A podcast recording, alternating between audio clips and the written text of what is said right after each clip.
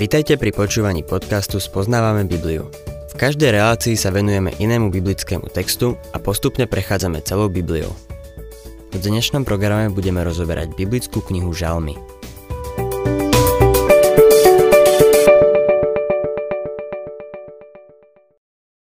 Milí poslucháči, v dnešnej relácii sa dostávame k 143. žalmu. Je to Dávidova naliehavá prozba o pomoc. Nemal žiadne zábrany a otvoril svoje srdce pred Bohom. Kiež by sme sa niečo také naučili. Budem čítať prvý verš. Hospodin, počuj moju modlitbu. Počuj moje úpenlivé prozby. Odpovedz mi pre svoju pravdu, pre svoju spravodlivosť. Dávid sa odvoláva na Božiu vernosť a spravodlivosť a preto očakáva odpoveď. Nie je to presne to, čo by mali veriaci robiť, keď zrešia? V prvom liste Jána 1.9 čítame Ak vyznávame svoje hriechy, on je verný a spravodlivý. Odpustí nám hriechy a očistí nás od všetkej neprávosti. On je verný a spravodlivý. Podobne ako Dávid sa obraciame k Bohu na základe jeho vernosti a spravodlivosti. Tento žalm je nádherná modlitba a zapadá do našej skúsenosti. Tento žalm takisto predstavuje prozbu izraelského národa. Toto bude ich nádej, keď budú volať k Bohu o pomoc v deň nešťastia. A Boh ich nesklame. Boh neskončil s Izraelom. V Micheášovi 7.20 čítame Ty preukážeš vernosť Jakobovi a Abrahámovi milosť ako si prisahal našim otcom od dávnych čias.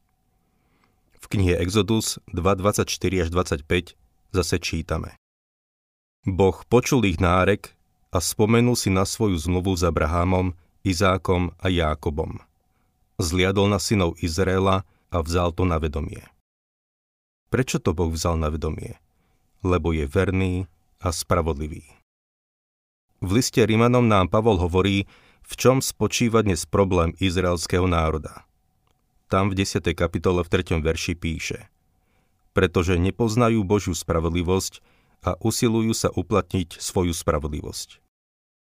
Pretože nepoznajú Božiu spravodlivosť a usilujú sa uplatniť svoju spravodlivosť, nepodrobili sa Božej spravodlivosti. Tento istý problém majú aj pohania. Vykonávajú náboženstvo. Pokúšajú sa robiť niečo, čím by sa zapáčili Bohu. Milý poslucháč, on to už pre nich urobil. Poslal svojho syna na kríž, aby zaplatil trest za hriech. Zapáčiš sa mu, keď príjmeš, čo pre teba urobil. Pavol ďalej píše v liste Rimanom. Veď cieľom zákona je Kristus, aby spravodlivosť dosiahol každý, kto verí. Vráťme sa k nášmu žalmu a budem čítať šiestý verš. K tebe vystieram svoje ruky. Moja duša túži po tebe, ako zem po vode. Sela. Sledoval som raz dážď na púšti, ako lialo na tú piesočnatú pôdu. Pršalo a pršalo a tá vyprahnutá zem všetku vodu vpila. Dávid hovorí, moja duša túži po tebe, ako zem po vode. Teraz Dávid volá, 7. verš. Čím skôr mi odpovedz, hospodin, duch môj ochabuje. Neskrývaj svoju tvár predo mnou, aby som sa nepodobal tým, čo zostupujú do hrobu. Dávid volá k Bohu. Ty si mojou jedinou pomocou. 8. až 10. verš. Hneď z rána mi prejav svoju milosť, lebo v teba dúfam. Daj mi poznať cestu, ktorou mám ísť, lebo k tebe pozdvihujem svoju dušu. Osloboď ma od mojich nepriateľov, hospodin, u teba hľadám útočisko. Nauč ma plniť tvoju vôľu, veď ty si môj Boh. Kiež ma tvoj dobrý duch vedie po rovnej zemi. Tieto verše odhaľujú Dávidovu dôveru v Boha, ktorý je jeho jediným útočiskom a jedinou nádejou.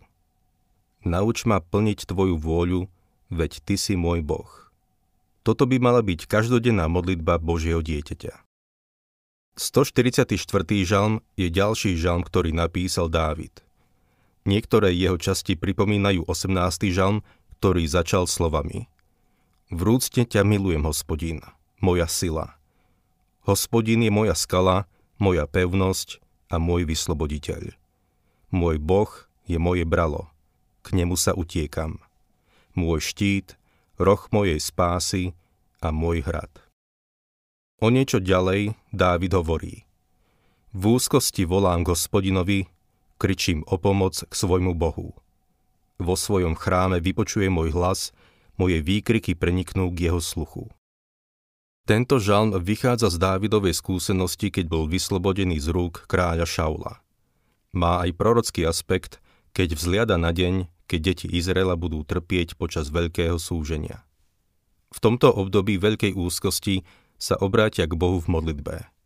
Samozrejme, môžu sa z neho poučiť aj všetci veriaci, ktorí žijú v období medzi Dávidom a veľkým súžením. 144. žalm, prvý verš. Nech je zvelebený hospodin, moja skala, ktorý učí moje ruky bojovať, moje prsty viesť vojnu. Čo má tu Dávid na mysli?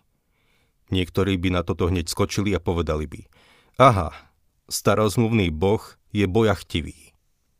Milý poslucháč, keby si žil v Dávidovej dobe, bol by si oveľa spokojnejší, keby si vedel, že ťa Boh ochraňuje, keď si obklúčený nepriateľom a keby si vedel, že sa môžeš brániť.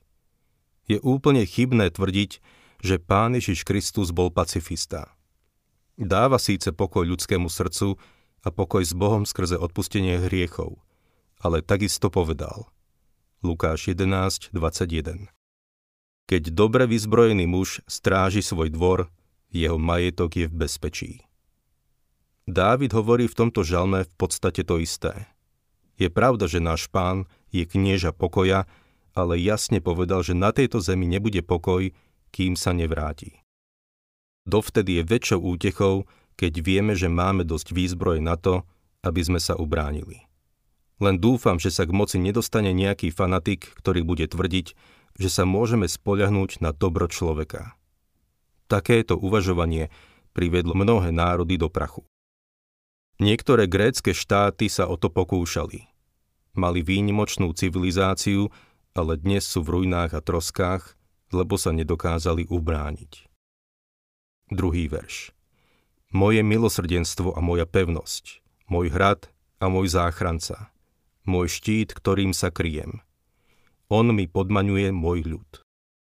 Dávid hovorí, že Boh je jeho milosrdenstvom. Ak máme nejakú spravodlivosť, je ňou Kristus. Dávid hovorí, že Boh je jeho milosrdenstvo, pevnosť, hrad, záchranca a štít. Aj keď je upokojujúce vedieť, že naša krajina je vyzbrojená, aj tak chcem vedieť, že Boh je môj ochranca, moja pevnosť, môj hrad, môj záchranca a môj štít. On mi podmaňuje môj ľud. To Dávid hovorí ako vojvodca. Tretí verš. Hospodin, čože je človek, že sa k nemu priznávaš? A syn človeka, že na ňo myslíš? Prečo by si mal Boh všímať človeka? Ak mám byť úprimný, človek neznamená veľa. Štvrtý verš. Človek sa podobá vánku, jeho dni sú ako miznúci tieň. Človek sa podobá vánku. To znamená, že bez Boha je ničím. Bez Neho nemá život zmysel. Keď som bol kazateľom v Nešvile, vošiel raz do mojej pracovne muž a držal v ruke starú, zrdzavenú zbraň. Povedal mi, ak mi nedáte dôvod, aby som žil, zastrelím sa. Odpovedal som mu, nuž pritlačili ste ma k múru. Nenapadá mi žiadny dôvod, prečo by ste sa nemali zabiť, ale chcem vám povedať jedno. Svoj problém nevyriešite tým, že si vezmete život. Len si ho preniesiete z tejto zeme tam, kde už nebude žiadne riešenie, lebo si určíte svoj väčší údel. Ale tu a teraz sa môžete rozhodnúť pre Boha, čo dá vášmu životu zmysel a nebudete sa tak náhliť ukončiť ho. Potom, keď zomriete, budete doma s Kristom, svojim spasiteľom. Život bez Boha je prázdny. Nedávno som čítal článok o istom Švédovi, ktorý zdedil v prepočte 5 miliárd dolárov. To je veľa peňazí ale ten muž si vzal život. Jeho 5 miliard ho tu neudržalo. Nevidel v živote zmysel. Milý poslucháč, Bez Ježiša Krista, bez Boha, sa človek podobá vánku a prázdnote. Bez Boha život nemá žiadny zmysel. Čítajme ďalej, ako Dávid prosí Boha. 5. verš. Hospodin, nakloň nebesia a zostúp, dotkni sa vrchov, aby sa z nich dymilo. Toto je prozba k Bohu, aby zasiehol do ľudských udalostí, aby vnikol do ľudských dejín. Potvrdzuje to aj Izaiáš, ktorý píše Ako keď oheň spaľuje raždie a zovrie vodu, tak daj poznať svoje meno svojim nepriateľom. Nech sa trasú pre tebou národy. Keď si robil divy, neočakávali sme ich a zostúpil si. Pred tebou sa vrchy rozliali. Jedného dňa Boh vnikne do ľudských dejín. Nechcem byť ako nejaký fanatik a tvrdiť, že to bude zajtra, či dokonca v tomto storočí. Ale faktom je, že to urobí. Šiestý verš. Zasiahni bleskom a rozpráž ich. Vystreľ šípy a zmeť ich. Keď sa pán vráti, príde ako sudca. Celým písmom vrátane Novej zmluvy sa tiahne myšlienka, že jedného dňa príde súdiť. Najjasnejšie to vidíme v zjavení Jána v 19. kapitole 11. verši, kde Ján videl otvorené nebo a v ňom bieleho koňa. Videl som otvorené nebo a v ňom bieleho koňa. Ten, čo sedel na ňom, sa volal verný a pravdivý. Súdi a bojuje spravodlivo. V tomto texte vidíme obraz pána Ježiša Krista, ktorý prichádza ako víťaz. Možno sa ti nepáči tento obraz, ale to je obraz, ktorý podáva Božie slovo. Čítajme ešte 9. verš. Bože, budem ti spievať novú pieseň. Na 10 strunovej harfe ti budem hrať. Až po veľkom súžení budú môcť Izraeliti spievať Bohu túto novú pieseň. 145. žalm je posledný žalm, v ktorom je Dávid uvedený ako autor. Mohol napísať aj niektoré z tých, kde nie je autor uvedený, ale nevieme to naisto. Tento žalm je akrostých, čo znamená, že každý verš začína jedným písmenom hebrejskej abecedy. Hneď narazíme na problém, ktorého sa držia kritici. Hebrejská abeceda má 22 písmen a tento žalm má iba 21 veršov.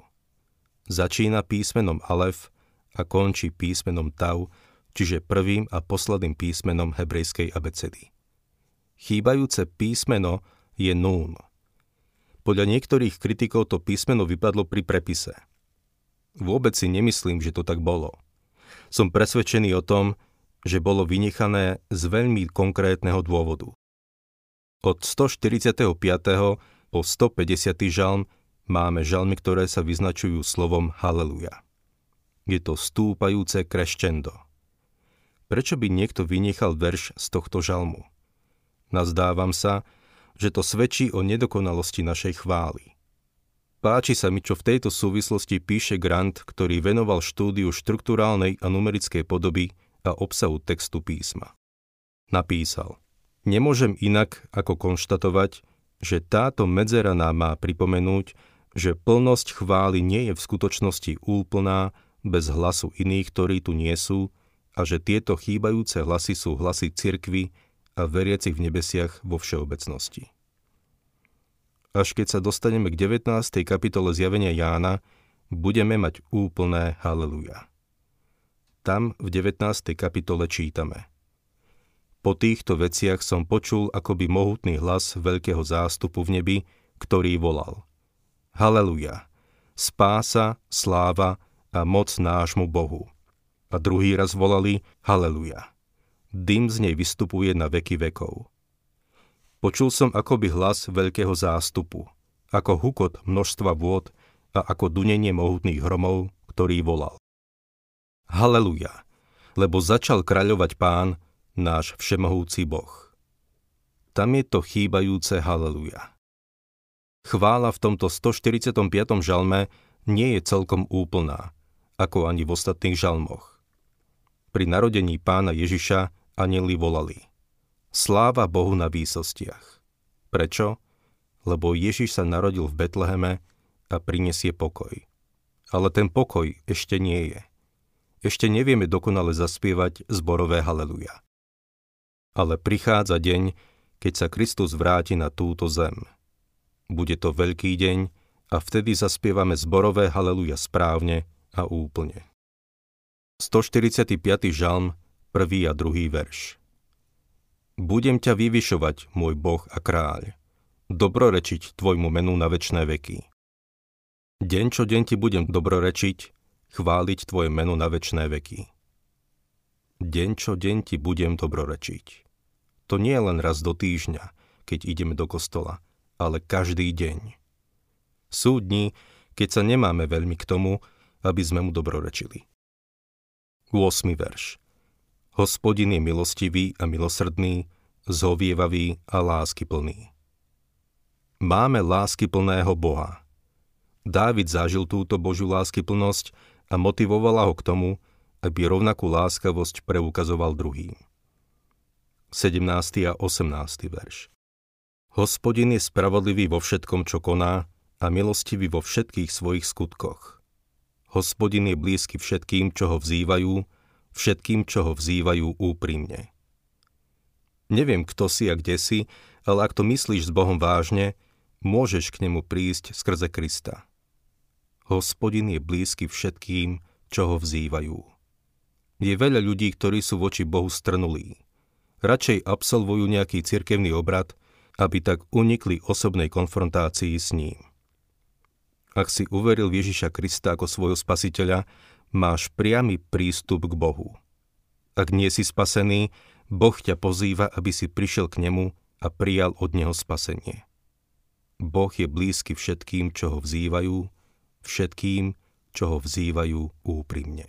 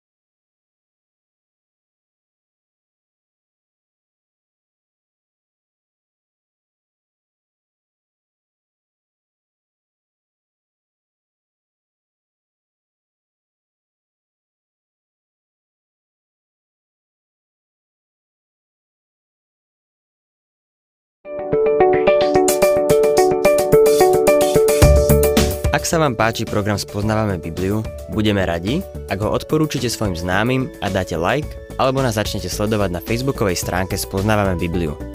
A ak vás niečo oslovilo alebo zaujalo, napíšte nám cez Facebook alebo na adresu spoznávame.bibliu zavinač gmail.com.